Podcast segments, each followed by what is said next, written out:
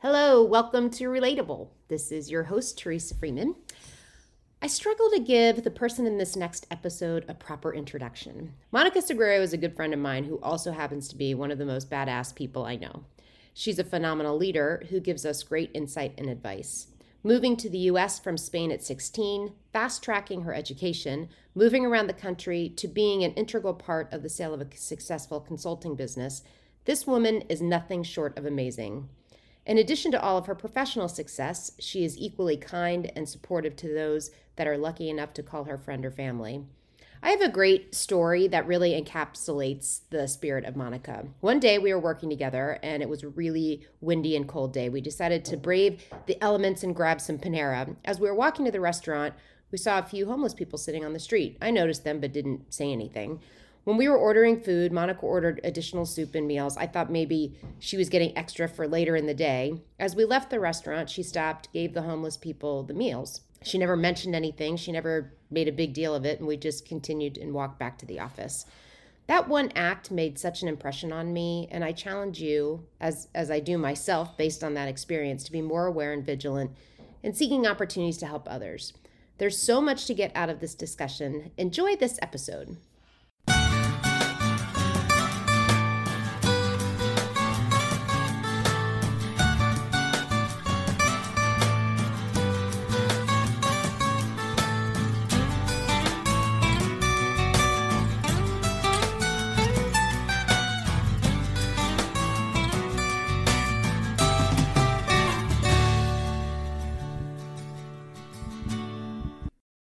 Let's talk a little bit. We'll just start and talk a little bit about your current role. And I feel like you're someone who, I mean, we've been friends for a while now. And I think one of the things that impresses me about you that hopefully we'll talk a little bit about is your, I would say, your adaptability and your drive. Like, those are two things for me that are so impressive. And I'm kind of envious of those things. So I'd love to talk about how you've cultivated and, and, developed those. But maybe for people that don't know you as well as I do, you know, we can give a little bit of context and start just talk a little bit about your current role.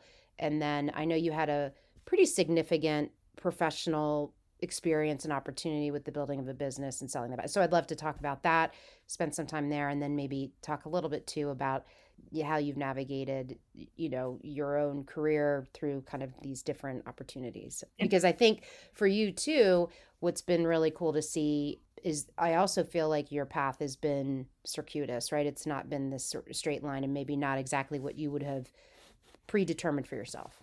So welcome yeah. to relatable. Thank you. I am happy to be here. Uh, so tell me a little bit about yeah your current role right now Sure. So I'm a principal uh, for EY in the cyber group for the Americas. I lead a variety of different accounts and help clients with their cyber problems, primarily identity and access management. So um, that's my main role. I also have another role, which is to shepherd. I recently joined EY about a year ago. And so I am helping shepherd the integration of the group that came forward from that prior organization into EY, and that ha- that has mm-hmm. also kept me pretty busy, and it's been a really interesting process. So that's kind of what I'm doing. I um, I'm loving what I'm doing as it relates to what we're doing to help clients, yep. and I continue to be engaged in leading teams, which is really my passion. So right. uh, that's what I'm doing right now. And really, your second stop with a larger professional services firm. So, not entirely new from that perspective in terms of professional services and consulting and being in that environment. Um, but I think one thing I'd like to talk about, and it, will dovetail, I think, into your work with Sila, which is when you and I worked together, you left and started your own business.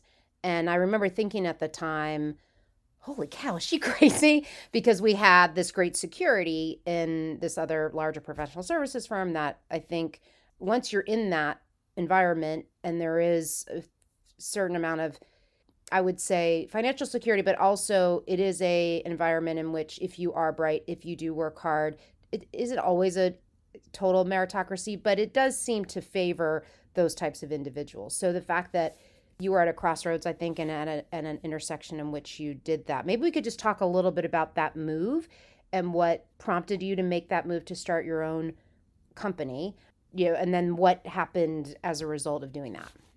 Sure. I had the fortune, so I'll go back a little Yeah. bit before then Yeah. because I think that kind of uh, feeds into the story. But when I uh, came back to the DC area after having been away for a while, um, I fell upon an opportunity to build something with uh, a couple of folks who, you know, had a dream of sorts Yeah. to, to kind of create an organization, a professional service organization with, you know, grounded in a variety of values. And, you know, was really at that time I was in a place where I could take that kind of a risk. I could had just relocated back to the DC area and I said, okay, what do I have to lose? That was probably the most pivotal uh, point in my career as it relates to the you know taking risks and and you know that it's okay almost like the gaining the confidence that everything was going to be okay. So landed with this group of folks at the time there was three or so and and we built something that then turned into the opportunity at another big four and then thereafter.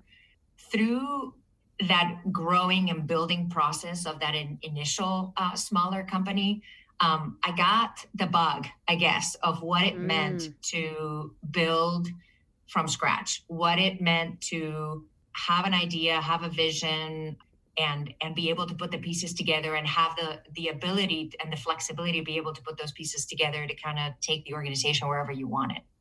So so frankly, I thought it was it's like a little bit like a drug, like you know you kind of taste it once and you're like you want to do that mm-hmm. again. So landed in the big four great opportunity learned a lot got to meet people like yourself you know tremendous friendships and professional relationships uh, were built through that point. But after being there for almost four years i was missing that desire to build from scratch the desire for that autonomy um, in being able to influence where an organization was going without necessarily having to focus on convincing others that that was a good idea. Mm-hmm. so, so I had turned 40 to be frank, yeah. right? And I was a place in my life where I was like, okay, what do I do? Do I continue to do and kind of stay in the safe and, right. and see where this takes me? Or do I jump and and try to start something again and and reconnect myself with with that drug of building something from scratch and being an entrepreneur.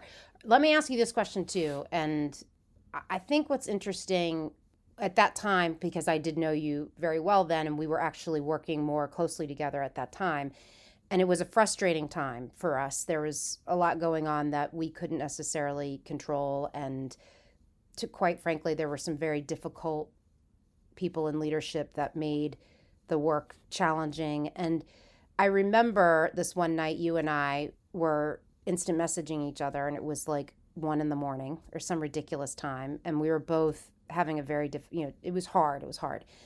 And i i think what's so interesting about you and i i'm just thinking about this right now these kind of two paths where sometimes you feel like you need to white knuckle it or stick it out because that's the right thing to do or the tough thing to do or it's going to be better on the other side. So this idea of knowing when to cut and run versus when you just stay in something because you feel like that experience will then move on to another one and nothing lasts forever.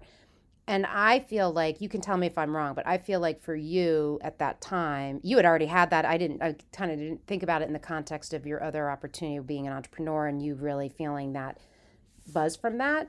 At the same time, I could have seen you because you are so dedicated and loyal, being like, I'm just going to stick this out because that's opportunity I've been given.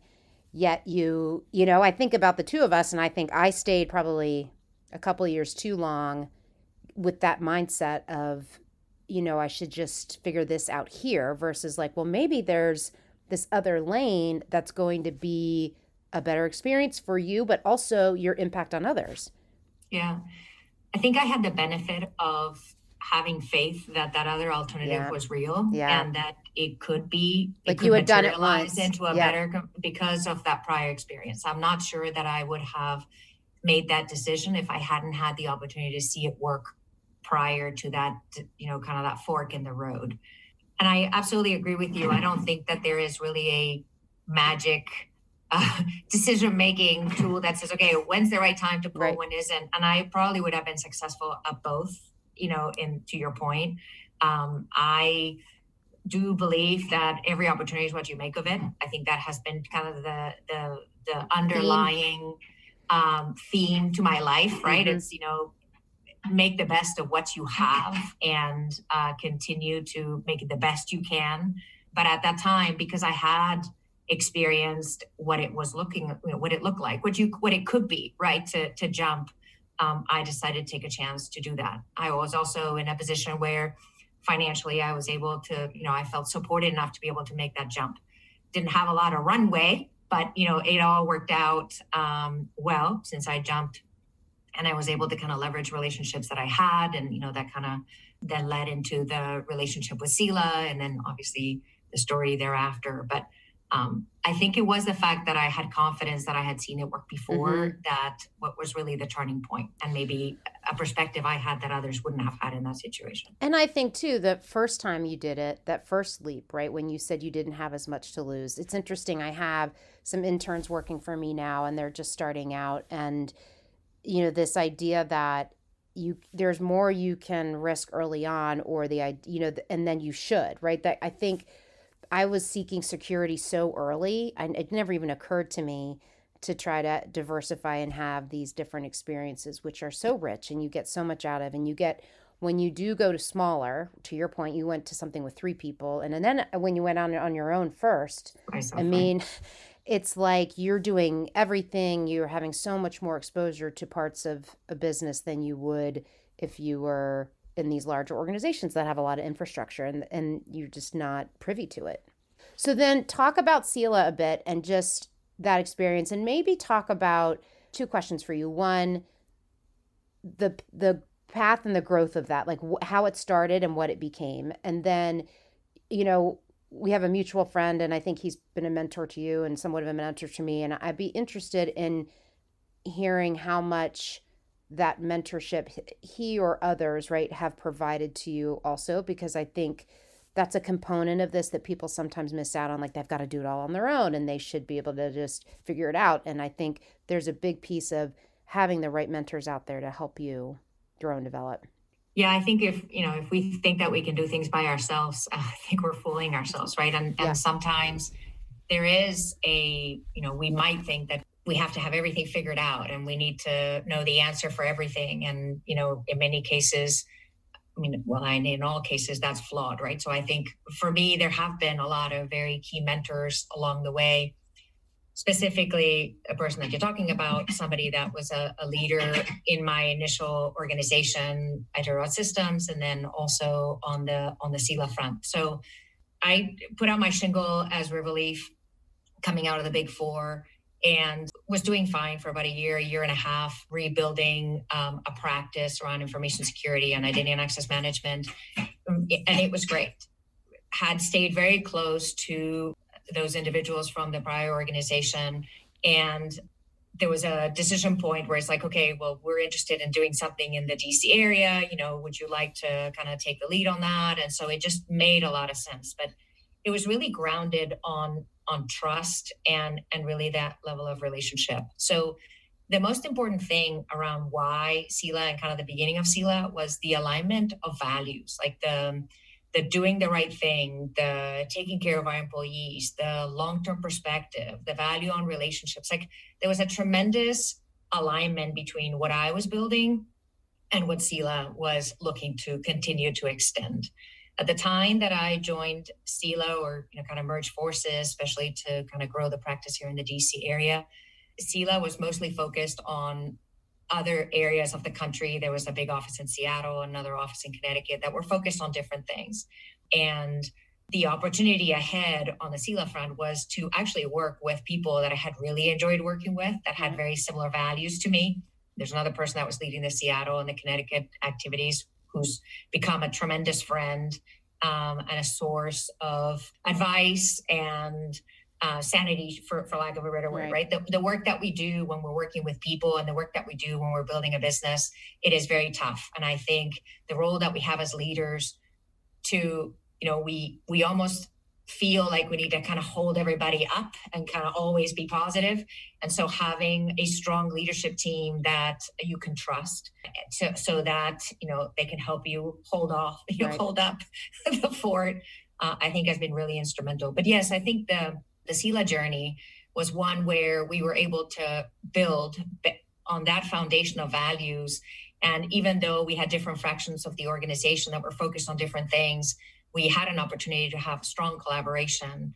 From a mentorship perspective, the leadership at Sila, you know, they they practice what they preached, and I think that that is probably the most important thing. So the right. grounding of value, always doing the right thing. You know, maybe we're not always making the right decisions, but always doing the right thing. It doesn't matter if it's the right thing for everybody. It's like always doing right by the employees and things like that was was really key. I feel like at one point our friend John, I think we can just mention his name, but yeah. I think he, I, I, and you'll you'll maybe say this better than I will. I can't remember the words he used exactly, but the what I thought was so interesting about the approach of the business you built and created. And I got to do some work with you from a consulting perspective, and I felt like it was a unique experience. Also, having not really worked in that type of way before, which is that the professional services and the work that you did was really a vehicle, but that the values was really about development and it was really about providing opportunities for people to grow and change and evolve. And like this was the avenue, this was the lane. You, you could create any business essentially, yeah. yet this and and and it was market relevant and I'm not saying I mean there's there's a lot that goes into this around the financial acumen that you need in order to build a business and be successful in a consulting business. But I, I think what's so cool and interesting is that it was really just a mechanism to serve people. And that's what you're describing, and that's what he described. And certainly, as somebody that got to be a part of that for a brief period of time, I experienced that too. Yeah. Oh, I mean, that's what it really what is about, right? I yeah. remember one of our big drivers was better for the experience. So it, it, it didn't, you know, it was really more about creating an environment right. that would be able to make everybody that interacts with that environment better for the experience, whether it's the employees and their experiences and their growth and their development, whether it was the customers, whatever it is that we were doing for them, uh, and then ultimately also the community, right? So there was that. The desire was to, you're right, it wouldn't really matter what we were doing, right? It's like this is an environment where we live a certain way, where we value certain things, uh, where we're looking out for each other. And, you know, really the biggest satisfaction was, you know, and people didn't always stay at Sila forever, right? I mean, that was never the idea. But, you know, I remember, you know, I would make the analogy and I still do that where I work and what I do is is a boat, right? So we'll talk about rowing later. But, um, you know, yeah. so it's it's a boat. And so while you're in the boat, you're rowing with the rest of the team, you can count on each other to kind of get there.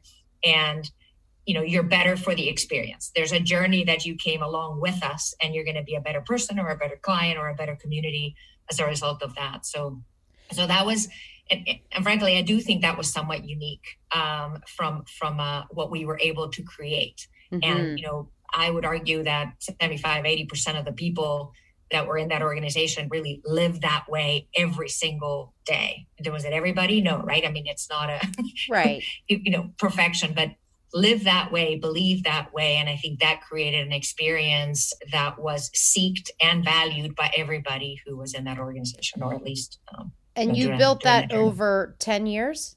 That was about 10 years. Yes. So and, uh, nine years or so. Nine. And then you went from how many people did you have with Riverleaf that then you brought and then it grew? So just like there was about 15 people or so that uh, came over from a Riverleaf perspective. And then uh, we grew to about 150 people. That's pretty amazing. Uh, from in in that in that piece of mind. Now, granted, it, you know I won't take credit for the entire growth, right? right? So I mean, the reality is we had um, a ton of leaders. Uh, and then a couple of appointed leaders that joined. Some of us have worked with us before that were also instrumental in that growth. Um, so, you know, I will probably take much longer than the time we have allotted right. to kind of talk about the history and right. Um, but I think the success was really always on top of a value based organization with a desire to better for the experience, do right by our, you know, our clients and our people. Let's talk a little bit about, or let's back up a little bit to talk about your degree and and I'd love to talk a little bit about Spain and just you know your um experiences or you know, I'm fascinated by what experiences a person has, challenges, successes, or otherwise that shape that path.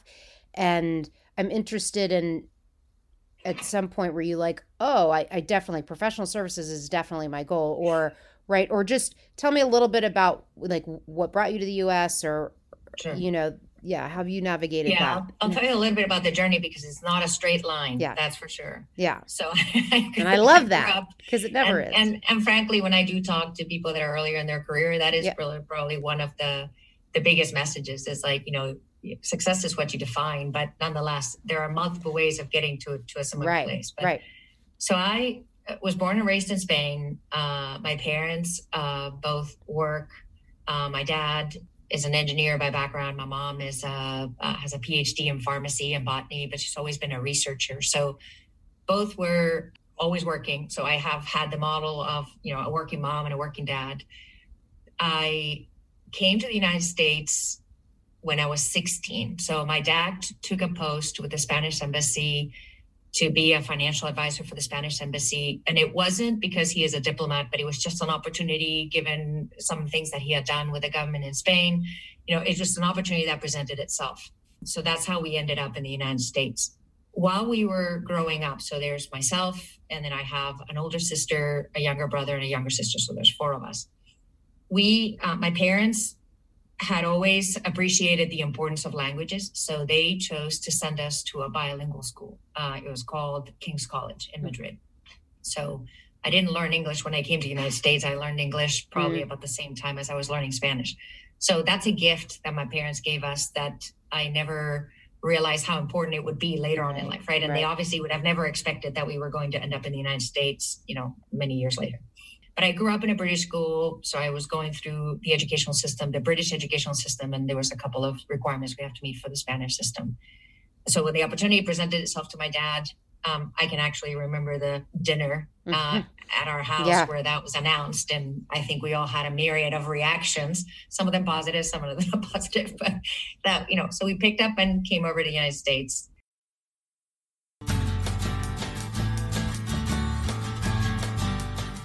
Relatable is sponsored by Teresa Freeman Associates, your one stop shop for soft skills development, speaking, coaching, and workshops. If you'd like to hire Teresa, visit www.teresafreemanassociates.com for more information. 16, I, like your so, like a, that's the equivalent of like your sophomore year here. That's a yes. tough age to up and it was. That's crazy. And up and go. So yeah you know, like it, it was the first the beginning of many changes, right? And the beginning of many opportunities throughout my life to have to figure it out and be flexible and adaptable. So we came to the United States because of the British system and where I had been in the British system. I actually could have started university right coming into the United States, so skipped a couple of grades. But my parents decided it was a little too young, so I decided, you know, they put me in high school for my last year that backfired a little bit because the I think the culture shock of going into high school, um, and the high school that we went in, the area that we lived in was a, a, very affluent area, so it was culture shock from an American and Spanish perspective, but it was also you know culture shock as it relates to just the standard of living that people have and and uh, what they were interested in, and and it, it was a not a it was a tumultuous time for me. So i decided i just needed to meet my requirements to graduate and i actually started going to community college at the same time as i was going to school because mm-hmm. i had a i had everything that i needed. I was just basically looking for a checkbox. So i i graduated from high school. I had already completed a whole bunch of college credits and then i went to the university of maryland why did I go to the University of Maryland? I went to the University of Maryland because in Spain you don't go away to go to college. Right. So right. my parents were here, so I could drive to the University right. of Maryland. But, right. Um, and and that's what I did. I did economics. Why did I do economics? Because I didn't know what I wanted to do, and that seemed to be interesting enough. So so I did that, and I fast tracked through my college education. And the reason for that was the big driver was my parents were scheduled to go back home to Spain this was a temporary assignment, right, for my dad. Right. Um, so I wanted to be done, not to be a financial burden to my parents, and them have to have to pay college, international college, uh, for not just me but the rest of my siblings. So I finished my undergrad really fast, And then uh, my parents got extended one more year, so I decided to go to grad school right after that. And I applied and I got accepted to GW. So I did an international uh, business MBA, international business finance MBA at uh, GW. And I did that assuming my parents were going to have to return. So I worked for the university and they were also financing my degree. So that was um, what I did right after that. Why did I go to GW? Because it was a local I was still home. My parents right. were home, and they were also a renowned university, and they had a great program in what I wanted to do. So, and is so this like it sounds to me? I'm just curious. Like all of these things that you're accomplishing and doing, it sounds to me like you're very self motivated. Like, is anyone tapping you on the shoulder and saying you should consider grad school or you should consider like it sounds like you're so self motivated and like you I mean, I know you're a driver. It's because you know I've seen it in action, but I'm just curious. Like, it just seems like, how did you know to fast track these things, or, or is it is that just kind of how you're wired? Like, you're kind of. I think it's probably a wiring. You know, I to to me it was more. I had a, a an objective, right? right it, it was more about. Yeah. I knew my parents had a clock, mm-hmm. so I mm-hmm. wanted to make sure that I was done with as much schooling as I could before that clock expired. Um, I did not know at the time whether I was going to have to go to Spain or if I would go to Spain after that or whether I would stay in the United States, whether I, you know, I wasn't quite sure. That was somewhat uncertain. And I'll tell you the rest of the story, yeah. but that was somewhat uncertain. So, so it was more about get it done in the time that you have, finish as much schooling as you can while your parents are here because they were financially supporting for most of my education for undergrad and partially for grad school. So I wanted to make sure that I was not a burden to them moving forward. So that was really the biggest thing, right? It. it was I one one I had a goal. When I was at graduate school, you know, if you had asked me when I was going through undergrad, if, what do you want to do? Well, I probably saw myself leveraging my languages and working for a multinational organization and traveling the world and, you know, being an executive right. at some point while I was going through college, uh, I met my uh, first husband. He was a Naval Academy grad. You know, it's not something that you plan. so fell in love uh, and decided that we wanted to get married, and we decided to get married right after graduate school.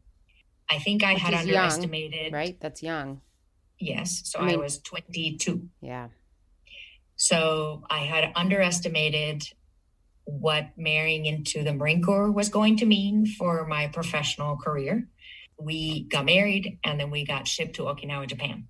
So I lived in Okinawa, Japan three years. From there, I was in Pensacola for almost two. Then I went to San Diego and I was in San Diego for about five. And then from San Diego, we moved to DC. So that was kind of the marrying the Marine Corps. Back to that, you make the best with the opportunities that you have. You know, in Okinawa, Japan, what do you do in Okinawa, Japan? You have a master's in international business finance, you have an economics degree, you don't speak a lick of Japanese. You know, Okinawa, even though it is Japan, is not a thriving, multi global, mm-hmm. you know, area. Uh, so, what do you do? Well, back to being resourceful and having to reinvent yourself. I had a master's degree, so I could teach. So, I taught for the University of Maryland University College when I was there. Um, we, it was really fun and interesting to be teaching uh, people that were much older than I was. Uh, but I had a degree, so I was knowledgeable and could impart business, yeah. basic business concepts I could share. So, so that was a really interesting uh, learning experience. I also taught Spanish, French, and English off base to the Japanese, which was a way to connect with the local folks.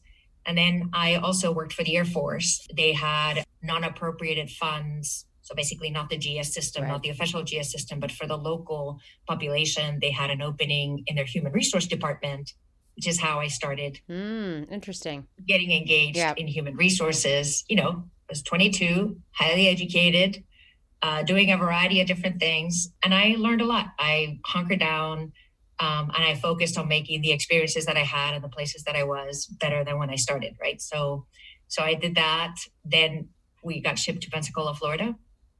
Pensacola, Florida, again, beautiful beaches, not the thriving metropolitan right. global setting.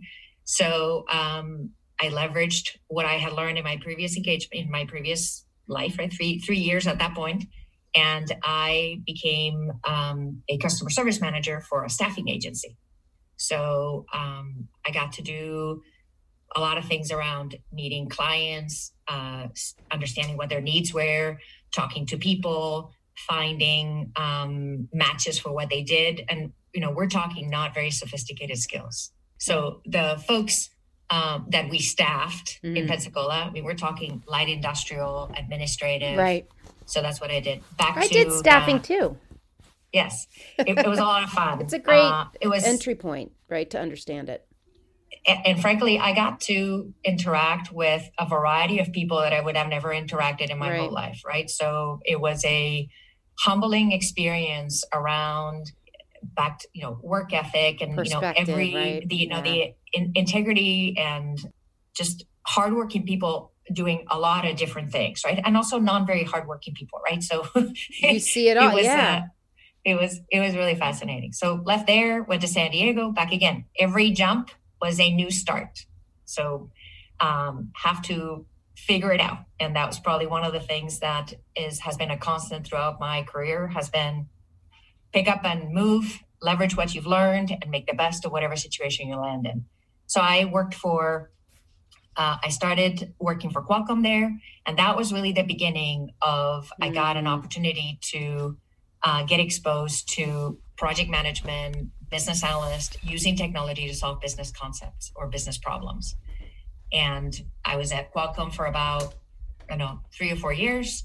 And then I moved to DC. And DC was the first place where I was able to make a career decision that was not what can I do, but right. I want to pick the right opportunity for me to continue to grow my career. And that's when I started working for Iditarod Systems back to the where we started with a company of two or three people trying to build something and making a difference. So and then there was Iditarod. Then I went to Big Four. Then I did my own and thing. Had... Then I went to Sila, then the UI. But along the way, it marked patterns are there was always. And you had two kids in there. Yes. and a divorce. And a divorce. Right? Yes. And remarried. And remarried. A great, a great guy. Yeah. You know, I think it's so fascinating because I feel like you providing that detail and those different experiences and making the most of what you had, those experiences, while you're in them, you can't possibly know the long term impact of how they are connected to the overall outcome of where you land. And I think what is very challenging for a lot of people that are newer in their career or that go to school like you did and you leave school to your point, highly educated, feeling ready to tackle the world because you've put all this time in. And then, whether, I mean, your situation was somewhat because you got married and you had to move, but other people have other barriers because of economy, because of opportunity, right? And so, this idea that you pivot and you figure it out and you get the experience and then it all matters even if it doesn't feel like the job you should have with all the work you've put in to get to that point. So I, th- I think it's important and it all influences how you can be a better leader, how you can, you know, in your in your case, I think when you started yeah. to connect with something and you're like, "Oh, at Qualcomm like this is really what feels right to me." And that was how many years into your career? That was almost 10 years into my career. So that that's a great lesson because not all of us feel it immediately. And yeah. then and I love what you said too about this switch that like you instead of you adapting to your surroundings or figuring out what can you get and make the most of, then it's what do I want and how do I pursue what I want and be intentional about that. And I think that's really yeah.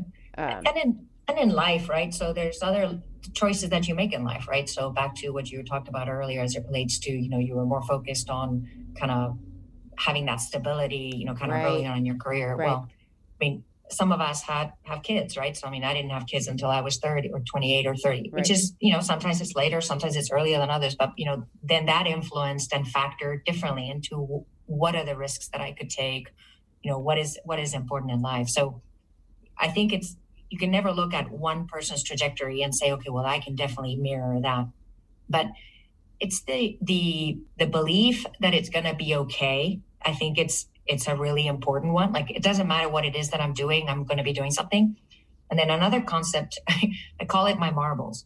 Everything that i have done every experience that i have done is a new marble that i can put in my bag so you know imagine this little mm-hmm. bag of marbles that you have collected along the way and you're right any one marble I don't think you know the value of that marble when you're collecting it. You don't know um, whether that experience is going to be relevant later, uh, but you have it. And so I have found that I have been able to pull out valuable marbles, and it is those marbles that have really defined success later on. Does that make sense? And and yeah, and have helped me have confidence that it doesn't matter what things are thrown my way, I'm going to be okay. And I'm, you know, if I if I focus on those marbles and leverage those marbles, it's it's going to be okay. So you're right. It it's really hard when you're young to to know where you're going to end up, but you do have to have faith. And then also what you said earlier is it really surround yourself with with you know with key people and, and good mentors that can support you along the way. One of the things that I think has been important to me is I have not had the luxury of be close to my family, right? So after yeah. I graduated everybody went back home. You know, my siblings have lived all over the world. I never had the certainty of family being close by. So the importance of creating a tribe everywhere that I went or finding mm-hmm. those people that you can trust uh, to provide you support, whether in the work environment or outside of the working environment. In hindsight, I think it's intuitively something that I always do. Does that make sense? It's like, you know, you look to surround yourselves and quickly identify those individuals that are going to be your support network wherever it is that you are, whether it's a new job, whether it's a new neighborhood, whether it's a new city, what, whatever it is, because I've never had the luxury of having my family around beyond the time when I moved here. So, and I think that being good at that, so smart about that in terms of those people that you're picking, right? So it's interesting the way you're talking. Like I'm thinking about networking, and network is so important in relationships, obviously, based on everything you just described. I, I'm um, I'm one of five, and my sisters always joke around that like I have. Uh, what does my one sister say? Like I'm people are my commodity because I have a lot of friendships and I have a lot of relationships. And part of it is I'm extroverted and I love people and I'm curious by people. But the other thing about that is that I am attracted to people for different reasons, right? So, like my relationship with you and my friendship with you, we have certain like-minded things that we talk about and professionally we we seem to be connected and even socially and and then with another friendship i might have something different and right i, I think i'm sort of flex and where you i don't want to say what you get out of that friendship differs and that's why you're in a friendship but it sort of ends up that way. So, like, if I'm having a problem or I'm having a crisis or I'm having a business problem, there's certain people that I'm like, ooh, Monica's going to be. I mean, I've approached you about certain things, and I'm like, you'd be a great person to talk to. And I think to your point about these tribes or or building a network or building relationships, it's being a little bit thoughtful about finding smart, motivated, driven people that are going to kind of make you better, right? It's it's like and I, I think some people aren't very good at picking. Like, I don't yeah. know if you've seen that where it's like, man, it's like who you surround yourself with is really important. Yeah, and I and I think it's really about sifting about the intentions of those relationships, right? So just like anything else, there's a it's sifting through and saying, okay, is this person's intention in this relationship other than just fostering a relationship and kind of helping each other, right? And I do, I do agree. I think there that is a skill, you know, the the gut check, the intuition, you know, and I'm not sure how you necessarily like if we were going to teach someone how to do that, it's it's hard to put that in words. It is hard to put that in words, but you can find people that you can see that does do it well, and then mirror right, right? i mean I, right. I do think it's a learned skill and i think you can learn it i think you can learn it but but yes some people are stronger at that than not. And some people develop relationships for the wrong reasons right? But it is about that self motivation there's you know the trust equation. Uh, there's a the trusted advisor is a book that i recommend to anybody that wants to go in professional services. It tries to quantify the concept of trust. Mm-hmm. and the denominator is kind of your intentions. And being able to decipher very quickly in a relationship what are those intentions, I think really accelerates being able to determine is this a good person to deal with or not a good person to deal with? Is this a person that I can count on or not a person that I can count on? And I will take that a step further that the more authentic you are, the more genuine you are, the more trustworthy you are. So I think if you're on the kind of flip side of that, and I'm not saying authenticity, like there's a lot now about being your authentic self and bringing your authentic self to work. And that's a little bit different than what I'm talking about, which is the more comfortable you are in your own skin and spending time getting that right, people react well to that. And the better you are at that, you can read it in other people. Yeah. You know? Yeah. Um, I, I 100% agree. So earlier I talked about your drive and your work ethic. And I'm curious if that's something that's been innate to you or uh, because I think in you, in you it's unusual. I was describing you to someone earlier and when I talk about drive and work ethic with you, it's I don't think I don't uh, connect it to ambition. I feel like you're someone who I mean maybe it's similar to what you described with your schooling, but it's maybe it's the goal or the objective, but you definitely just seem to I don't know, your energy and your ethic and drive. Like, tell me where that comes from, or if you can give any sort of recipe on that. I'm not sure that I have a, a recipe. I know. I'm also not much of a cook, so that, that that's never a good thing. But I think I've had good examples of that in my life. Again, my my parents yeah, yeah. have always been a good source of modeling behavior. My mother taught me that it's okay to be a mom and a woman and also be professionally successful. You know, she demonstrated the juggle mm-hmm. between home and life. And then my dad, I think, is probably the person that I see has the strongest work ethic ever. And I think that it's my strive to please my parents from a very young, young age that was the driver for that. So I think that's really, it's just I had very great role models mm-hmm. as it relates to what the importance of that was. And then I've just adopted that. Like there's, I don't ask other people to have the same work ethic, but I hope that through showing it other people will, will kind of pick it up right i mean but it, i don't know i just always my belief has been if you're going to do something you might as well do it 100% and if not get off the boat right so back to my boat analogy if you're well, not going to row hard yeah get off the boat and and and i think that was something that i got from my parents and i think that their desire to do right and and contribute is is really what i modeled and i, don't I know think- how to I don't know how to better explain that. I think it would be fair to for people that are listening to talk a little bit about what we mean. Work ethic can be generic. So I think when I when I talk about it, it's exactly what you just described, which is whatever you're doing, whatever you're tied to, you're putting a level of effort that you're trying to make it the best it can be. Does it have to be perfect? No, like nothing's perfect, but there's just this inner desire to like you could stop now but i'm just going to take 10 more minutes i'm going to take 15 more minutes right i think and that's just a small example but i, I you know to be able to somehow uh, so people understand what that means. And then i think uh, doing that over and over and over again drives success right? You there's certain things that when you have that kind of barometer for yourself and then the just the output and the product. And then i was curious just in terms of the outcome then for you there is there a sense of satisfaction? Is there a sense of confidence? Is there you know when when you do that and then you have the output of you've groomed and developed 160 people that are now going out into the world and have this like core set of beliefs and values professionally that you monica personally influenced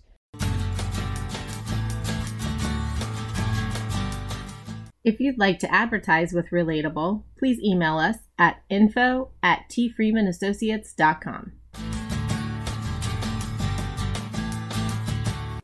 I think I like how you describe the work ethic because it is what it is. It's it's about doing everything that you're doing 100% and with with passion. Um, I think yeah. that that's the most like find connection to what it is that you're doing, and yeah. then that wants to make you be the best that it can be. I derive pride or satisfaction in, in a lot of different things. I am deliverable based meaning i like to you know i like yeah. to be able to see the yeah. outcome of my work and that's why i think it's important that my work has certain quality i have for the longest time to like like you said measured my impact and my work in the development of others and that is probably the part that really drives most satisfaction it is to be able to see people that you have invested time in uh, creating an environment that they can thrive in and providing them guidance and have them do things that they never thought they would be possible you know they would ever be able to do right? So from you know from showing someone how to use excel right. yeah. and, yeah. and making a life changing impact of saving a tremendous amount of hours around sending you know teaching someone how to do a pivot table. Yeah. yes vlookup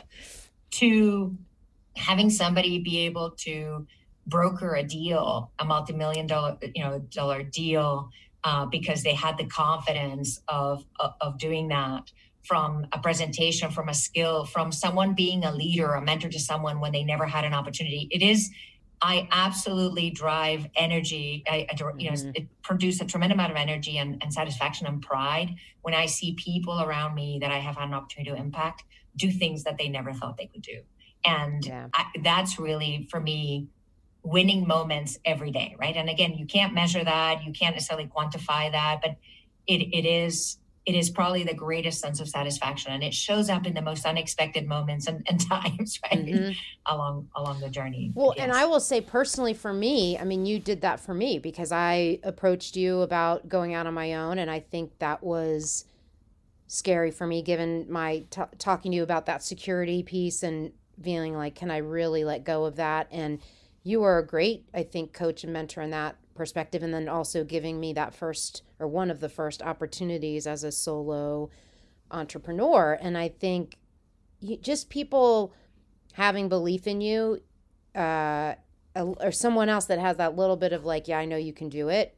It's all you need. And then that impact is that ripple effect is so important. And I think so. If I haven't, you know, now I can do it publicly, but thank you for that because I think it all starts to build like just how you said with Iditarod and you that was kind of the thing that allowed you to believe that you could do this again. I think my experience with you and with a couple of others, it just was like, oh, I can do this, and then you can just roll with it if you yeah. put in the time and the work. Yeah. Um, yeah, and on the reverse, John saw right, you know, yeah. believe that I could be more than I ever thought I was, right? Could ever be, right? So again, placing somebody yeah. place trust and confidence yeah. at, at, a key point in your life is is really catapulting you to make a change yeah. and then now you're in a position you can advise others as it relates to kind of that right so it's it's a cycle it's it's really neat to think about talk to me we're i know we're about to wrap up but talk to me about two things one i want to ask you about because i again i think you would have an interesting perspective on this which is you're someone who's I would say tapped into all these different aspects of your life. Like when you think of the wheel and you think of like mind, body, spirit, and you think of community and family and professional, like you're someone to me who is pretty dialed in on a lot of those different segments. And so, can you just talk a little bit about?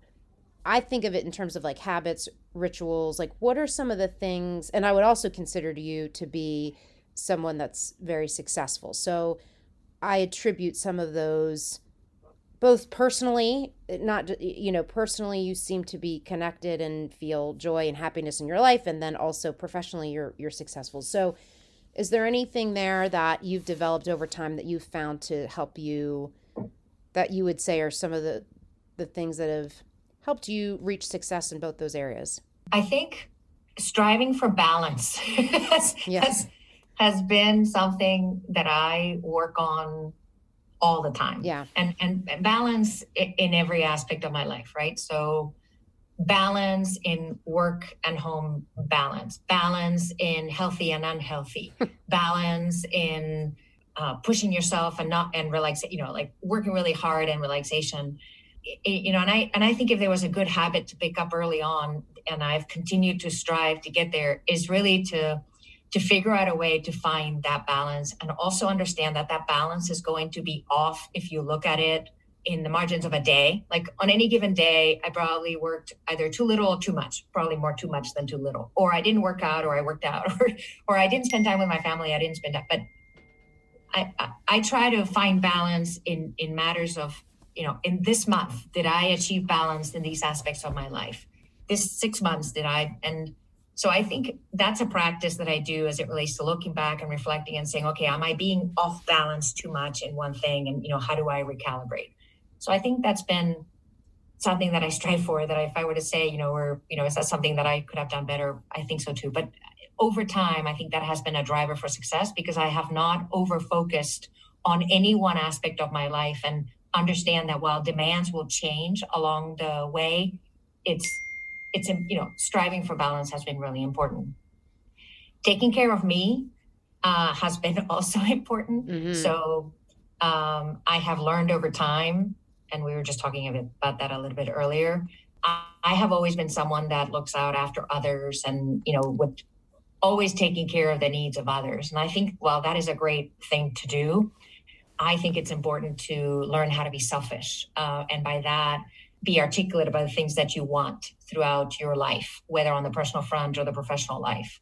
Be a, a tad bit more selfish than you think you can be, and not assume that because you're acting selfishly, you're you know not going to be respected or other thing. You know, don't assume there's any judgment around being a little bit more selfish. So I think you know, I was not very selfish earlier in my life. I have become more selfish lately, and I think that um, I, that that has been a good thing. I love that, and I wish selfish didn't have such a negative like a negative connotation. Because yeah. I agree with you, and there are some of us that are and and you know i hate to say it stereotypically it's it's women right I, I i'm sure there's men that do this too but just given my tribe, I relate most to that, which is we're almost bred or built that way. And, and so to, to not be or do, you know, that kind of family everyone else first and me last. And I think the the unique perspective around what I would characterize as self-care or just putting yourself first is that it actually propels and builds momentum in a much more significant way than always putting everyone else first. And that oh. took me, I'm 50, you know, it took me to now to get that. And whereas I thought that the sacrificing and compromising and deferring was a good thing. I thought that it was like yeah. that was what you do to to put good out into the world and i think it is. There you got to have some of that. I don't i don't want to give all that up or i wouldn't trade all that in. But there's some other habits that if you focus on yourself to your point and you're doing some self-care and you're doing things that make you happy and you're that that just translates then to all the other aspects and you can do that even better. Yeah and it shows up in different ways right? I mean it yeah. depends who you are as it relates to what you kind of need. Like yeah. i for me three years ago i decided to learn how to row and because all my rowing analogies come from that but my son had been in the crew team you know i invest a lot of time in supporting that community and i decided to give it a go. The self-care that is generated or the re-energizing energy that is created out of having a good workout on the water or just being able to disconnect for that period of time back to your long lasting effects, the long lasting effects of that are much greater than any benefit from staying another hour and a half and helping somebody at work or, you know, like, yeah, it's a, it's, it's a trade off that I had not necessarily appreciated early on. And, and I'm, you know, uh, that's just one example. So love finding something that generates energy and, and calmness and disconnectness and something that you're doing by yourself meaning by yourself yeah. away from the rest of your activities I think has been a really uh, important aspect of that balance. And nobody judges anymore. You know, what I mean, like the non-judgmental self-fulfillment, I think needs to be part of what what people do these days, and especially women. I agree with that. Before you go, really quick on the soft skills front, as you know, we've had a lot of conversations about my passion around this space, and so when you think about your career and you think about how you progress and even your own kids and as they're maturing and and all the people that you've mentored i mean you've obviously done a lot with with in leadership what are uh, one or two soft skills and I think you know what I mean by them, but communication, influence, collaboration, uh, presentation, those kind of things. What are the one or two that have you think are pivotal to someone's success? Spending time developing and, you know, growing them. I, can think of a couple.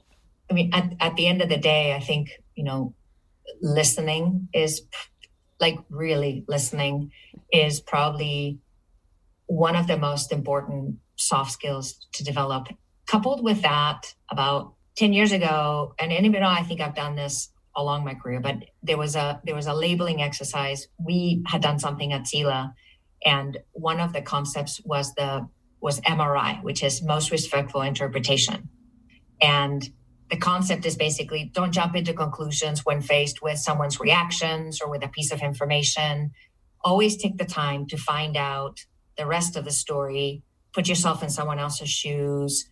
Basically, don't presume and, and take the time to really understand the other person's perspective.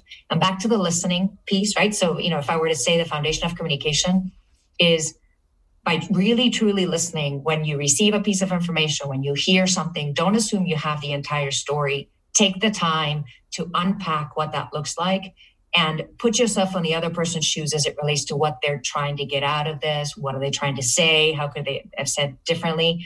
I think that has been taking the time to pause and say, okay, am I really understanding this? Do you really mean what you're saying? I think has been a very important skill throughout my career and more importantly over the last 10 years. So the biggest advice that I give to everybody when they come into my office and they're you know frustrated about something, I said, okay, stop let's take the most respectful interpretation. What is the information that you know? What is the information that you don't know? What could be going on in this person's life? What could be going on in the organization?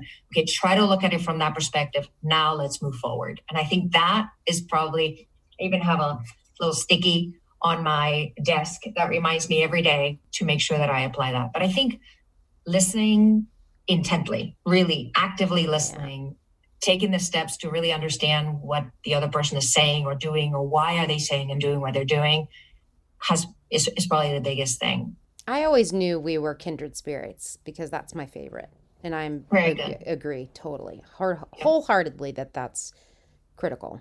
And then the other advice from a soft skills perspective and i find myself being guilty of this is uh, to understand the importance of first impressions so I am one of those people that is quick to judge immediately. I meet someone within the first 10, 15 seconds, maybe minute. Right. I have formulated an opinion uh, of that person, right or wrong. And in many cases, it takes a while for that impression to be changed or be morphed. And so, uh, my advice as it relates to kind of people mm-hmm. earlier on in their career is to never underestimate the importance of that first impression and carefully preparing for any meeting to be that first impression moment um, because it is it is critical much back. more critical than we expect and i know generationally you know i think we think less about okay well it doesn't matter how i wear my hair or how i look or how i come across or what i'm you know you should value me for my brain not for anything else i appreciate all those things but the reality is that first impressions are key in most mm-hmm. cases so MRI and the key of first impressions are probably the two things that I think would be most critical. And I assert that and reiterate that to my kids who are now needing to care about this as they're finishing up their schooling and, and going into the real world. But those would be the two things. Love it. And last question when you think back, which you've touched on, I think a little bit, but I'm curious if what your answer would be. When you think about everything you've been through and all these different junctures and intersections, what advice now looking back would you give young Monica? Maybe it's that 16 year old Monica because that was such a big move, but now that you've been through some stuff, what what advice or what would you tell her? I would tell her I would tell her a lot of things. I would tell her many things. Yes. You know, hindsight 2020, right? Um, I think the maybe you know that that confidence that everything is going to be all right wasn't something that uh, was apparent up front right i would have probably provided the confidence that it is going to be all right that you know that that straight line that you thought was going to be the answer. Again i had fast tracked my education. I thought i was going professionally to end up in a place and you know do certain things. You know that it was okay hindsight right? That that it is okay to, to make the best of every opportunity um, and you know that that straight line isn't necessarily the only line. How many things i would have missed if i didn't go the curvy way? How many people I wouldn't have met if I hadn't gone yeah. the curvy way, right? So that's probably, you know, and I I told I would have told myself that and I would and I tell that to my kids too, right? But that's probably provided some confidence that it was going to be all right early on in in, in my life. Um, mm-hmm. Um, and then beyond that, you know, I'm not sure, you know, be more outspoken. I've been an introvert all my life. So I would have kind of put myself out there sooner and, you know, have confidence. You know, I come across a very confident person. I'm not a very confident person inside, but I don't know. I that's probably what I've been that it that it is indeed going to be okay, and that surrounding yourself with the right people, grounding yourself in the right values, you're always going to be okay. It might not be the straight line to the goal, but you're going to get there eventually. So that might have been the thing that I would have told my my young self yeah. who was trying to figure out what prom was and what was homecoming and who are all these people and why are they so different right that would have probably been it i think that's great counsel and certainly i could have used that myself uh, i think all of us recognizing it's going to be okay it'll, it'll work out and, and faith in the process i think you're a phenomenal human. I love you so much. I'm so grateful that you did this with me. And I thank you so much. And I can't wait for people to hear it. So thanks for being well, on Relatable. And I want you to know that I'm very proud of you. So, you know, making a leap and and focusing on the things that you think are important and making a difference along the way, I think you are making a difference. So I have been following the the things that you've been doing and I do think this relatable podcast is refreshing. It's human. It's real, and uh, I appreciate you for doing that and inviting me to do this. Thank really you. Do. Thank you so much. All right.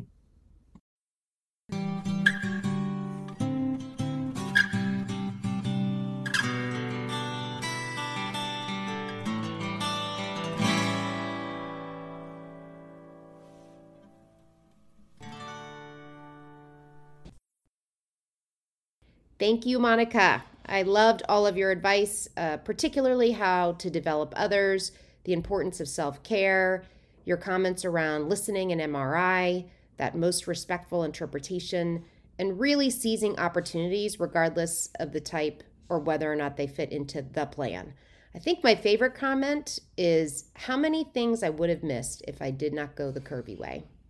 Thank you to Missy for producing this episode, and a thank you to our relatable community and listeners. We're so thankful for your support and listenership. If you get a moment, please subscribe to the Relatable podcast, rate and leave comments. We can be found on your favorite listening platform. Relatable is sponsored by Teresa Freeman Associates. You can follow us on Twitter and the TFA Facebook page. Until next time, this is Teresa Freeman with Relatable. Stay connected.